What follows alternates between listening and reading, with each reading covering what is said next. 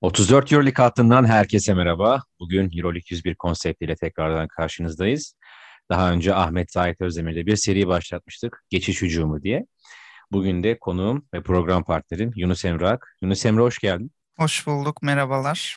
Bugün yine spontan ve değişik sorularla birlikte karşındayım. Dilersen Merakla başlayalım. bekliyorum. Başlayalım. Tamam başlayalım. Taze bir şeyle başlayalım bence. Fenerbahçe ile başlayalım. E, Fenerbahçe Beko e, bu sene beklentilerin çok üstüne çıktı özellikle son e, 4-5 haftada. E, Dekolo ve Veseli yokken e, dün Real Madrid, geçen hafta Milano, Asvel, e, Žalgiris, Olympiakos gibi takımları yendi. Ki Dekolo ve Veseli bu takımın iki beyin oyuncusu öyle söyleyelim. İki en önemli oyuncusu. Evet. Ama Fenerbahçe bunlara rağmen çok güzel bir basketbol oynayarak yani hücumdaki tempo tartışılır ama savunma gerçekten e, efsaneydi bu süreçte. Ama bir bakıyoruz futbolda da çok farklı bir süreç var. 2014'ten beri bir kupadayı kazanamadı Fenerbahçe. Yani camianın bu durumunu bir şarkıyla açıklayacak olsan hangi şarkıyı düşünürdün? Ya şarkı sözü değil de e, bir e, dizelerle açıklamak bence daha Olur. şey olur, makul olur benim için. Çünkü aklıma ilk o geldi. Yaprak döker bir yanımız, bir yanımız bahar bahçe misali. Yani e, hakikaten futbolda yatırımlar ve mm, oraya yönelim, eğilim her geçen sene daha da artıyor ama ne kadar artarsa bu sefer başarısızlık da aynı oranda geri doğru gidiyor ama basketbolda da her sene bütçe düşüyor. Yani or- özellikle Obradoviç gittiğinden beri. Ama iki senede de Obradoviç sonrası iki senede de beklentilerin üzerine çıkan bir Fenerbahçe görüyoruz. O sebeple bu dizeleri ben daha uygun buluyorum Fenerbahçe camiasının durumuna. Yani bu soruyu aslında yani bu şarkıyı dinlerken aslında bu soru e, oluşmuştu zihnimde. E, ben de Ahmet Kaya'nın bu şarkısını söyleyecektim. Yaprak döker bir yanımız, bir yanımız bahar bahçe diye. Burada Evet. benden rol çalmış oldum. Kalp kalbe karşı. Aynen öyle söyleyelim. Kalp kalbe karşıymış diyelim. Yine Fenerbahçe'den devam ediyorum o zaman ben. Tabii. Ee, daha doğrusu dolaylı olarak Fenerbahçe diyeyim. Aykut Kocaman e, Fenerbahçe'nin efsane bir antrenörü ve oyuncusu. Ama Başakşehir'in antrenörüyken bir cümle kullanmıştı basın toplantısı. Demişti ki bazı topraklarda bazı çiçekler açmıyor demişti. Sence Euroleague'de böyle bir örnek var mı? Alessandro Gentile. Çok güzel bir örnek söyledin ya. Vallahi. Hiç düşünmedim farkındaysan çünkü o herkesin bence aklına bu gelir yani direkt. E, Başka da bir şey gelmiyor aklıma. Belki çok zorlarsak Miroslav Raduljic diyebiliriz ama Gentile çok daha büyük bir örnek yani. Ya benim aklıma nedense John Dibbler geldi. Ee, Evet, tabii o da yani olabilir. Efes bazında düşündüm ben biraz da. Aslında Efes'te böyle Efes toprağını açmayacak çok fazla çiçek oluşmuştu bu sürece kadar. Ee, Stanko Barac örneği olabilir. Alen Omic olabilir. Petrushev. Petrushev, zaten Petrushev'e bağlayacaktım buradan sonra da. E, sen bugün gerçekten benim zihnimi okuyorsun Yunus Emre. Öyle söyleyeyim sana. Rol çalmaya devam, evet. Bir de Fenerbahçe'den ben örnek vermek istiyorum. Ya belki katılmayabilirsin ama bence böyle. Ricky Hickman. Ya ben Ricky Hickman'dan çok daha fazla katkı bekliyordum. Özellikle şampiyon Maccabi kadrosundan Fenerbahçe'ye direkt olarak geçiş yapmış bir oyuncu. Direkt 2014'te şampiyon olduğu gibi soluğu Fenerbahçe'de almıştı. Ama ben e, hiçbir zaman yani Ricky Hickman bugün de çok iyi oynadı veya Ricky Hickman gerçekten Fenerbahçe'ye uyum sağladı gibi bir hissiyat alamadım. Ki zaten 2016'daki finalden sonra James Nunnally onun yerine dahil olmuştu kadroya. Benim aklıma böyle bir örnek geldi. Senin var mı Fenerbahçe'de böyle bir örnek? Ya gelen? ben Rick Hickman örneğine çıkarımına belli ölçüde katılıyorum ama Rick Hickman sakat olmadığı dönemlerde bence yine de kalitesine yakın katkılar verdiğine inanıyorum ben. Ee, biraz daha haksızlığa uğramış, e, emekleri birazcık daha böyle hor görülmüş bir isim geliyor benim aklıma. Ee, Jason Thompson, Ekpe Udoh dönemi sonrası. Evet yani çok parlak bir dönem geçirmedi bence de Fenerbahçe'de ama yine de Ekpe Udoh sonrası da takıma katıldığı için e, iyi yaptığı şeyler daha az gözle görülür. Kötü yaptığı şeylerse daha e, göze batar şekildeydi onun. Birazcık onun haksızlığına uğradığını düşünüyorum. Bir sene daha devam etse ya da işte e, biraz daha yumuşak davranılsa tırnak içinde kendisine çok daha iyi şeyler olabilirdi. O yüzden ben Jason Thompson'ı e, söyleyeceğim. Ama Rick Hickman'ın söylemine de belli ölçüde katılıyorum yani. Gayet güzel bir örnek verdim bence. E, şimdi günümüzden çok çok eski bir tarihe gidiyorum. Yani çok eski dediğim yine e, yaklaşık 25 yıl öncesine. 6 Mart 1997 tarihi. Yani normalde e, basketbol camiasında 13 Mart 1996 çok önemli bir tarih. Koraç Kupası'nın e, şampiyonluğu ama evet. ben bir sene sonrasına gitmek istiyorum. 6 Mart 1997'ye. 3. Kral TV Video Müzik Ödülleri. e, burada Mustafa Sandal en iyi beste ödülünde, e, en iyi beste dalında bir ödül kazandı. Onun arabası var şarkısıyla. E, ve sahnede bu şarkıyı söylediği zaman o dönemin çok meşhur sanatçıları vardı. Hemen hemen yani yaklaşık 40-50 kişi sahnedeydi. Ve tam nakarata girecekken hani onun arabası var diye giriyor ya. Orada bir anda Mahsun Kırmızıgül ve Seda Sayan böyle tempoyu çok başka bir yere çekiyorlar. Çok böyle dik bir sesle giriyorlar. Çok no context böyle alakasız bir e, durum ortaya çıkıyor. Sence evet. Euroleague'de böyle alakasız bir durum var mı? Hakem bazında olur, transfer olur, maç olur, her şey olabilir. Ya şimdi ya biraz düşünüyorum. Düşünmem gerekiyor sanırım bu cevabı verebilmek için ama ya ben transfer olarak sanırım bunu transfer olarak değerlendireceğim yani. Ya bunun üzerine hani biraz düşünmek lazım tabii. Bir böyle ha deyince aklıma bir şey gelmedi ama e, yani belki Rakim Sanders'ı söyleyebiliriz. Rakim Sanders'ın Barcelona'ya gidişi olarak söyleyebiliriz. Çünkü Rakim Sanders takımı hiç uymayan bir oyuncuydu Barcelona'da. Zaten o takım çok böyle bulamaç gibi bir takımdı ama Rakim Sanders özellikle o takımın akor akustiğini çok bozuyordu bana kalırsa. Ya ben de şöyle söyleyeyim. Ee, geçen gün denk geldim bu video yine. Ben böyle YouTube'un derinliklerine dolaşmayı çok seviyorum. Böyle katman videoları seyretmeyi çok seviyorum özellikle. O videoyu seyrederken aklıma dedim ki ya ne kadar alakasız bir video. Hani Mustafa Sandal'ın tonu, ses rengi, müzik anlayışı çok farklı. Mahsun Kırmızıgül ile Seda Sayan'ınki çok farklı. Hiç uyum yok. Bir ahenk yok. Ve aklıma çok gariptir ki artık nasıl bir bilinçaltına sahipsem Petrushev'in takımda oynayamayışı, hiçbir şekilde uyum sağlayamayışı geldi. O düşünceyle bu soruyu yazmak istemiştim ben sana. Ya öyle Petrushev'i söyleyebilirim. olmuş ben. evet. Örtüşen bir şey bence de. Hatta buna e, Pesic Barcelona'sında verebiliriz yani. Guardların oyun olarak nerede, oyun anlayışı olarak nerede olduğu, Pesic'in oyun anlayışı olarak, oyun beklentisi olarak nerede olduğuna dair falan. Ya işin takım Olur boyutuna yani gireceksek bu kesinlikle ve kesinlikle 2017-2018 Efes'idir. E, Ergin Ataman gelene kadar bir süreç. yani Ricky Ledo'lar, Josh Adams'lar, Edo Muric. Yani normalde ben Yugoslav oyuncuları çok severim ve bir şekilde kayırırım onları ama Edo Muric, Stanko Barac, Filip Petrushev bunlar gerçekten insanın sabrını sınayan oyuncular. Ya, Edo Muric biz 2017 Eurobasket'i izledik transferiydi biraz. O yüzden çok ona bir şey söyleyesim gelmiyor ama o takım hakikaten facia bir takımdı yani. Ya Bunun madem seyrettiler başka o zaman bir şey söylenmez. City maçı yerine Giga Dimets'i alsalarmış ya değil mi? Keşke. Keşke. o zaman ee, başka bir noktaya dikkat çekmek istiyorum. Mustafa Sarıgül Mustafa Sarıgül normalde siyaset dünyasından tanıdığımız bir insan ama sosyal medyanın gücünü kullanmak isterken kim bilerince biraz farklı bir noktaya evrilen bir insan oldu. Yine tırnak içerisinde söylüyorum. Cringe videolar paylaşıldığı söyleniyor Mustafa Sarıgül ile alakalı. Ben de ilk başta böyle buluyordum ama artık keyif almaya başladım. Hatta Twitter'da bazı durumları eleştirirken veya ya tweet yazmaya üşenirken Mustafa Sarıgül'ün giflerini falan kullanıyor olabilirim. Yani kullanıyorum daha doğrusu. Sence Anadolu Efes'te bu sezonki Anadolu Efes'ten bahsediyorum. Yani şampiyonluk sürecinden sonra. Takım Mustafa Sarıgül'ü kim? Abi ben keyif alma noktasına dem vuracağım. Çünkü keyifle takip ettiğim mevzu. Hani eğleniyorum onu gördüğüm zaman imreniyorum mantığıyla yaklaşacağım biraz. Adrian Muarman'ın ben Instagram kullanımını seviyorum. Ya özellikle eşininkini. O kendi eşinin eşine paylaşıyorsa kendisi de e, storiesinde paylaşıyor zaten. Ya Muarman'ın aile vurgusu hakikaten imrenilesi düzeyde bence. O yüzden ben buraya Muarman diyorum bu soruya. Ben de genel ruh hali olarak değerlendiriyorum. Hani sadece sosyal medya kullanımı açısından değil. Ruh hali olarak ben Kronoslav Simon demek istiyorum. Şimdi Mustafa Sarıgül Şişli Belediye Başkanlığı döneminde gerçekten popüler olan ve çok güzel işlere imza atmış bir siyasi e, figür. Ama devamında işte CHP Genel Başkanı seçilememesi, kendi partilerinde o dikişi tutturamaması, çok popüler olamaması biraz zihinsel anlamda, mental anlamda özellikle onu biraz geri itti.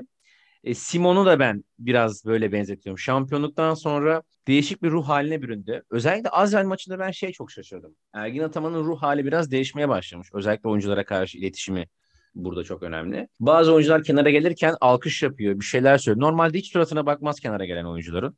Olduğu gibi maça odaklanmaya devam eder. Ama Simon bu karşılığı bile vermiyor Ergin Ataman'a. Kenara gelirken yine çok mutsuz.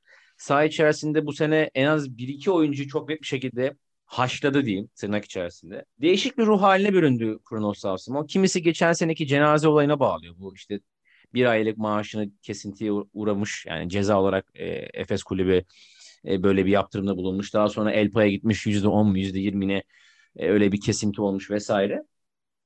Ama dediğim gibi yani Simon'un bu seneki ruh halini ben pek beğenmiyorum açısı. Ki Efes'te en sevdiğim oyuncudur Kronoslav Simon. Ya evet sen deyince biraz benim de dikkatimi çekiyor e, bu tarz şeyler. Ben sağ içinden bu böyle şeyleri gözlemlemeye alışkın olduğum için genel olarak ve şu an Ereğli'de olduğum için televizyondan çok böyle fark edemiyorum bu tarz şeyleri. Ama yani bilmiyorum evet Simon biraz böyle bu sezon kayıplarda oyun olarak da mental olarak da belli ediyor kendisini yani. Evet mantıklı bir yanıt. Katılıyorum sana. Şimdi de bambaşka bir bilim dalıyla alakalı konuşmak istiyorum seninle. Psikoloji bilim dalına geçmek istiyorum. Ee, burada öğrenilmiş çaresizlik diye bir e, durum var psikolojide. Tanımı şu. Kazanılmış evet. başarısızlık sendromu veya öğrenilmiş çaresizlik sendromu organizmanın göstermiş olduğu tepkilerin sonuca ulaşmaması durumunda sonucu değiştiremeyeceğine karşı oluşan inanç ile gelen bir ruh hali durumudur. Sence EuroLeague'de böyle öğrenilmiş çaresizlikler var mıdır? Vardır. Çok uzak geçmişe gitmeye gerek yok bunun için. 2017-18 Ergin Ataman'ı Euroleague'de e, ben o sezonlar basın tribündeydim o sezonda ve her maç görüyordum yani. Adamcağız onun o yıkık oturuşu vardır. Tırnak içinde söylüyorum yıkık oturuşunu böyle e, sağ eline abanıp sağ elini sağ dizine koyup işte abanıp evet. böyle yan bakar Ergin evet. hocam. O şeyi, o tutumu, o hali bir de 2011-12 Fenerbahçesi yani Obradoviç gelmeden önceki Fenerbahçe'de Simone Pianigiani'nin böyle sahaya bakış, şöyle boş gözlerle bir bakışı vardır böyle. Ee, çok hatırlanmaz aslında ama öğrenilmiş çaresizlik odur. Bir de Bartokas Barcelona'sı diyorum. Başka da bir şey demiyorum. Çok güzel örnekler verdin. Hani ben sen söylemesen belki aklıma gelmeyecekti bu örnekler. Yani bilmediğimden değil ama çok üstüne düşünmediğim için herhalde aklıma gelmeyecekti. Ben burada Xavi Pascual'den örnekler vermek istiyorum. Hem ona karşı olan hem de onun yaşamış olduğu öğrenilmiş çaresizlikler. E, Ergin Ataman, Xavi Pascual e, e, düellosu bence. Ergin Ataman adına öğrenilmiş evet. bir çaresizlik. Ben yani bu seneki Zenit maçı evet en son Efes'in mağlup olduğu Zenit maçından önce e, koçların performans birbirlerine karşı olan performanslarını da yansıtıyorlar. Ergin Ataman'ın bir galibiyeti o maçtan önce. E, Pascual'in de 11 galibiyeti var ki 12'ye çıktı. Ya inan ya 2011 Final Four'undan beri ben EuroLeague'i çok sıkı bir şekilde takip ediyorum. Hatırlamıyorum Pascual'e karşı galibiyetine. Hangi maç olduğunu hala bilmiyorum. Yani bir bakmak lazım arşivlere. Ya Galatasaray döneminde, Efes döneminde, önceki Efes döneminde sürekli Pascual'e karşı bir mağlubiyet söz konusu e, evet. Ergin Ataman'ın. Ama Pascual'in de bir takıma karşı bence öğrenilmiş çaresizliği var. O da Fenerbahçe. Fenerbahçe. yani evet. süpürüldü, otobüsle döndü. Zenit'teyken 2'de 0 yaptı. Bu sene 3'te 0 oldu. Yani toplam e, maç sayısı olarak söylüyorum.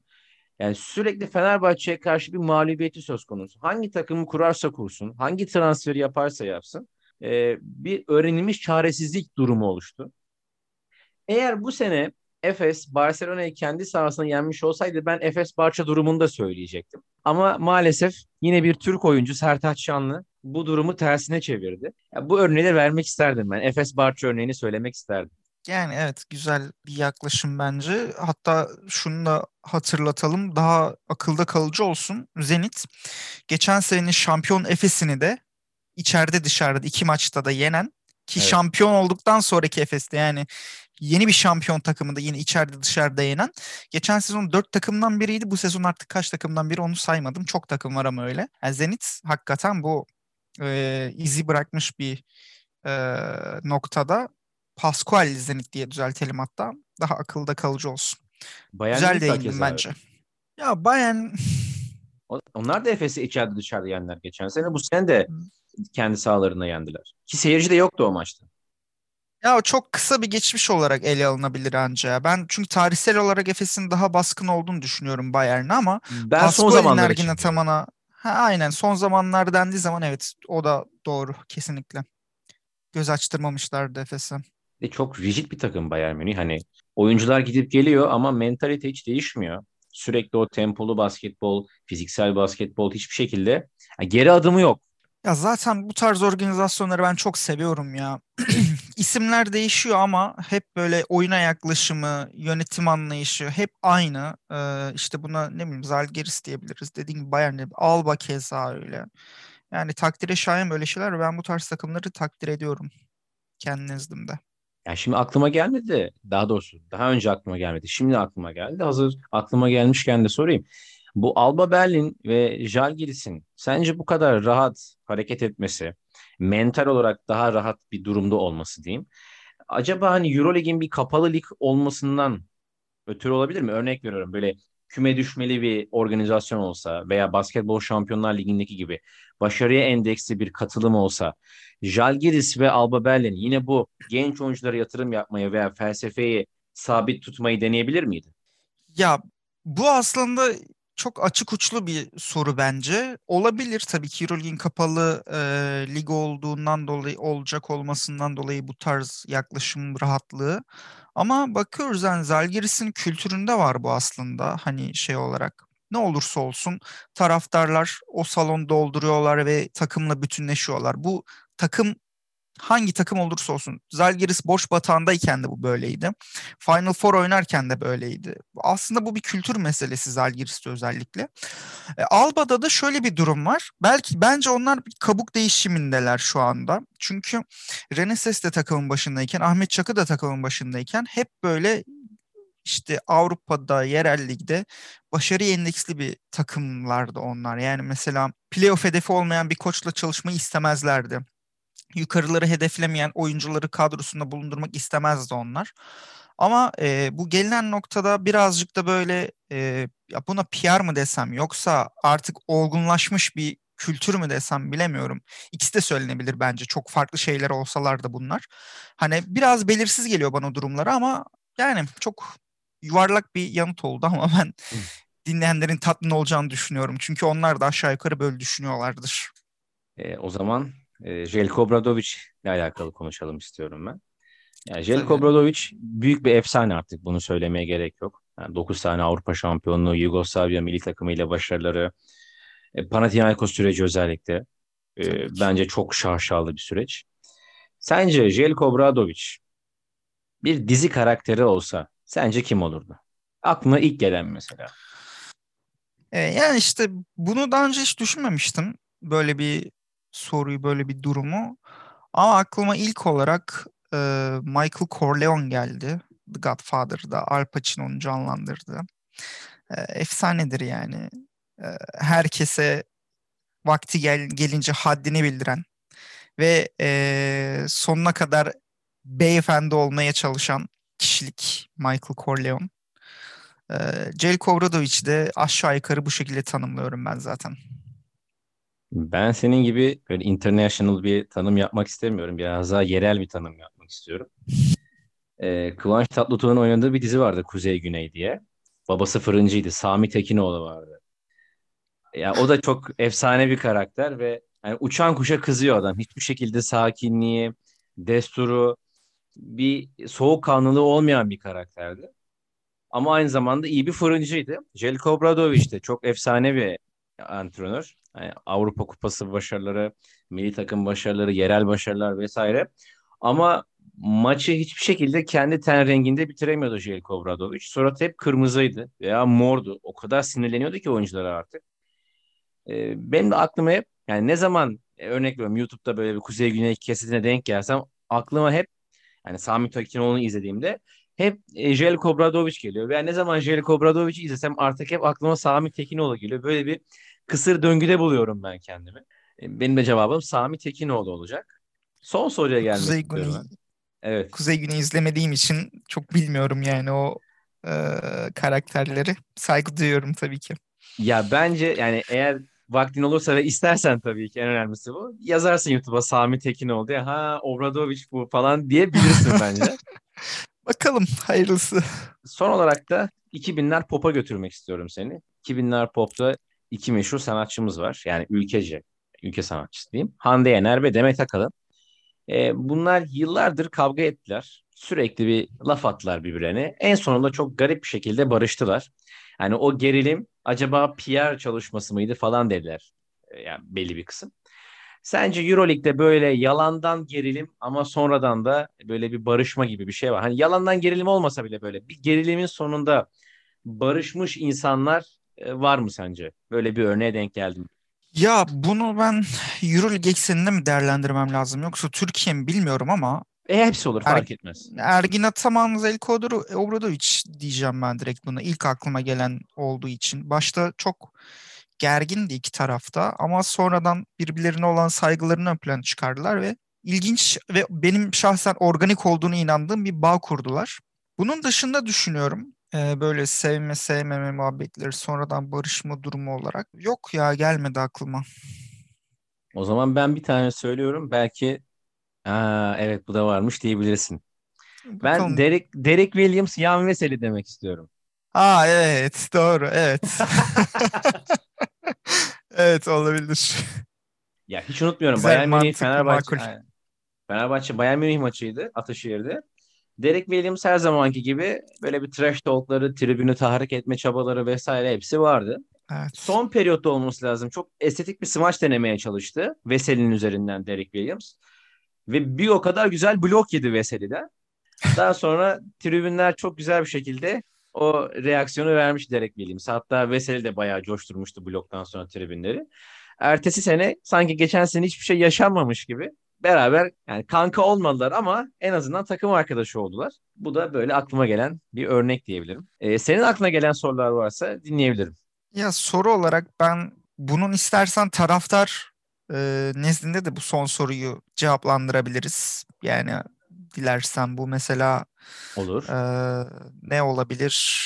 Fenerbahçe Derek Williams haricinde. Benim aklıma aslında çok gelmiyor biliyor musun? Yani direkt bariz bu örnek benim aklıma geldiği için. Ya ben... Spanolis Olympiakos olabilir. Panathinaikos'tan geldi sonuç olarak Spanolis. Hmm. Bunu diyebiliriz. Olabilir ama evet evet ya güzel örnek. Ya şöyle bir şey olsa aslında tam cuk otururdu. Örnek veriyorum. Spanulis 2016'da veya 17'de her şeyden sonra CSKA Moskova'ya veya Fenerbahçe'ye transfer olmuş olsaydı yani Obradoviç'in veya Itudis'in çalıştırdığı bir takıma transfer olmuş olsaydı bence bu cuk diye otururdu. Ama dediğinde çok makul bence. Hatta evet. bak şimdi aklıma gelmişken de paylaşayım. Bir gün yine katman videolarda devam ediyorum ama bu sefer basketbolda. Yunanca bir röportaj izledim. E, Dimitris Itudis de bir basın görevlisinin. Jeliko Obradoviç de o röportajda var.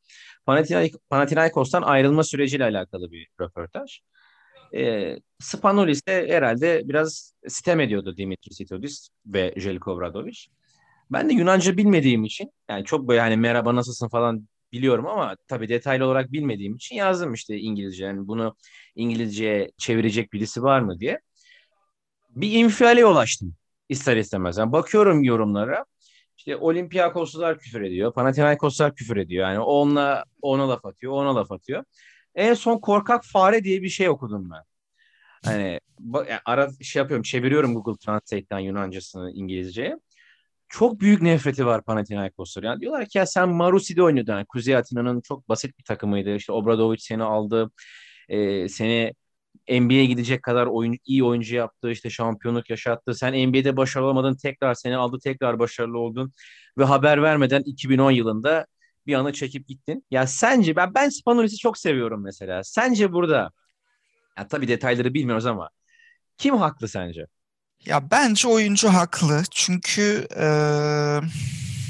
Sponis tarafından düşünüyorum ben genel olarak bunu. Acaba yanında Diamantis var olmaya devam etseydi Sponis'in bu kadar büyük efsane olarak konuşabilir miydik mesela hani e, Spanolis'i?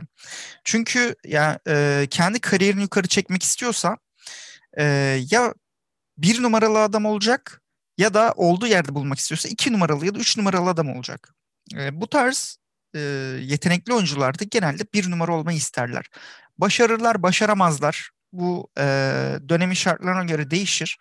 Ama ben kariyeri için doğrusunu yaptığına inandığımdan Spanils'i haklı buluyorum burada. Ya e, emekleri için teşekkür edilebilir. Bu tarz şeyler olgun karşılanmalı bence ama işte Akdeniz'de Balkanlar toplumları bu tarz şeyleri çok sıcak olmadığından o yüzden böyle şeyleri görebiliyoruz bizim bu coğrafyada ama ben Spanils'i haklı buluyorum genel olarak.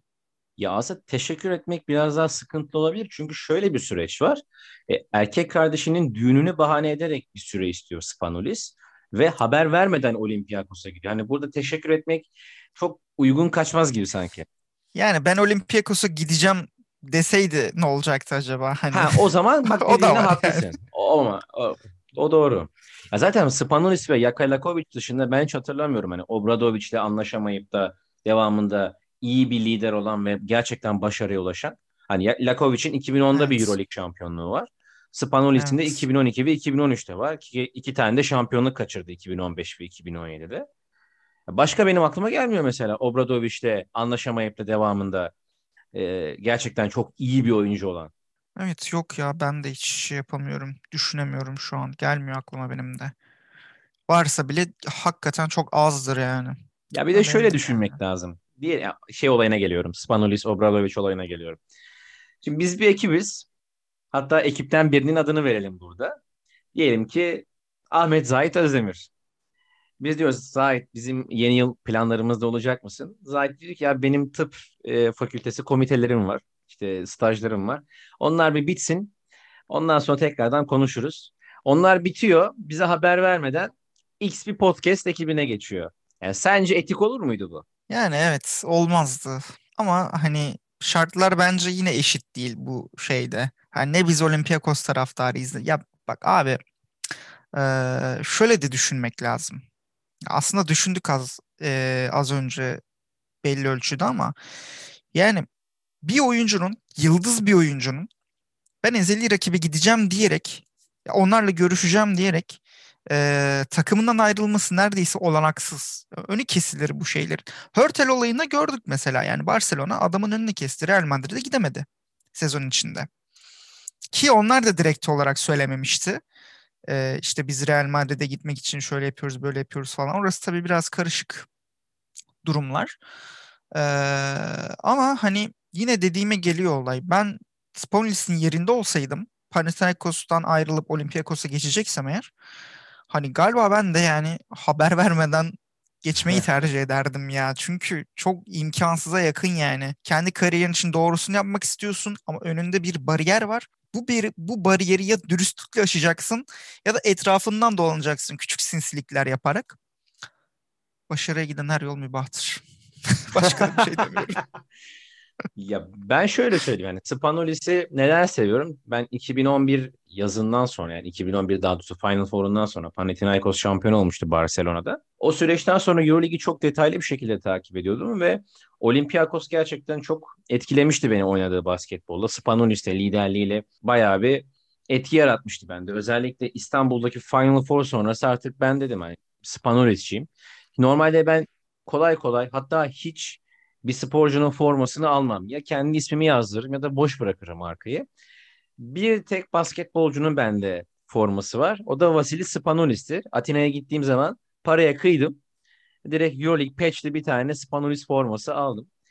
Ama her ne kadar çok seviyor olsam da, hayranı olsam da ben bu ayrılığı pek e, doğru bulamıyorum. Çünkü ben gerçek hayatta da net olmamayı sevmiyorum. Yani birini sevmiyorsam bir durumdan hoşnut değilsem veya bir durumun değişmesini istiyorsam üslubuma dikkat ederek ama meramımı da söyleyerek bunu direkt olarak aktarmayı seviyorum.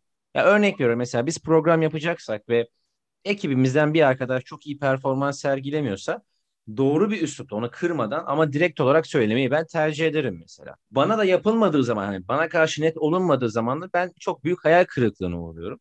Bu her durumda böyle yani arkadaş ilişkisinde, normal işte duygusal ilişkide, hoca öğrenci ilişkisinde yani ben eğer hata da yapıyorsam direkt olarak bana söylesinler istiyorum. Ya yanlışım varsa da.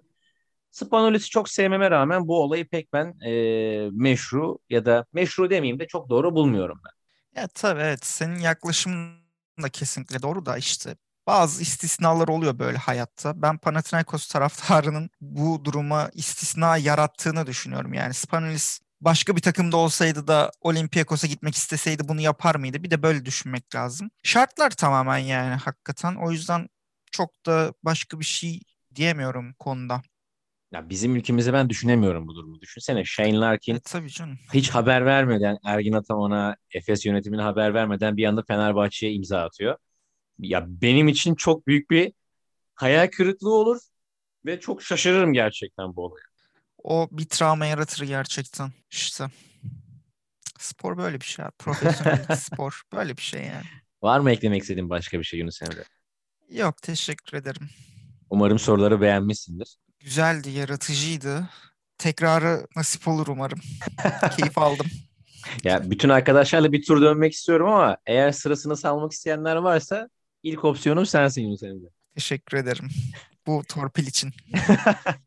Ya ben de gerçekten çok teşekkür ederim. Çok keyifli bir kayıt oldu benim için de. Yani Ahmet Zahit Özdemir'e de çok keyifli bir kayıt oluşturmuştuk. Seninle de bazı şeyleri bilerek ve oturtarak konuşmuş, yani konuşmuş olduk bu programda. Evet. Yorumların için de çok teşekkür ederim. Ben de çok teşekkür ederim soruların için. Rica ederim. Bir programın daha sonuna geldik değerli dinleyenler. Hoşçakalın, görüşmek üzere. Görüşmek üzere, hoşçakalın.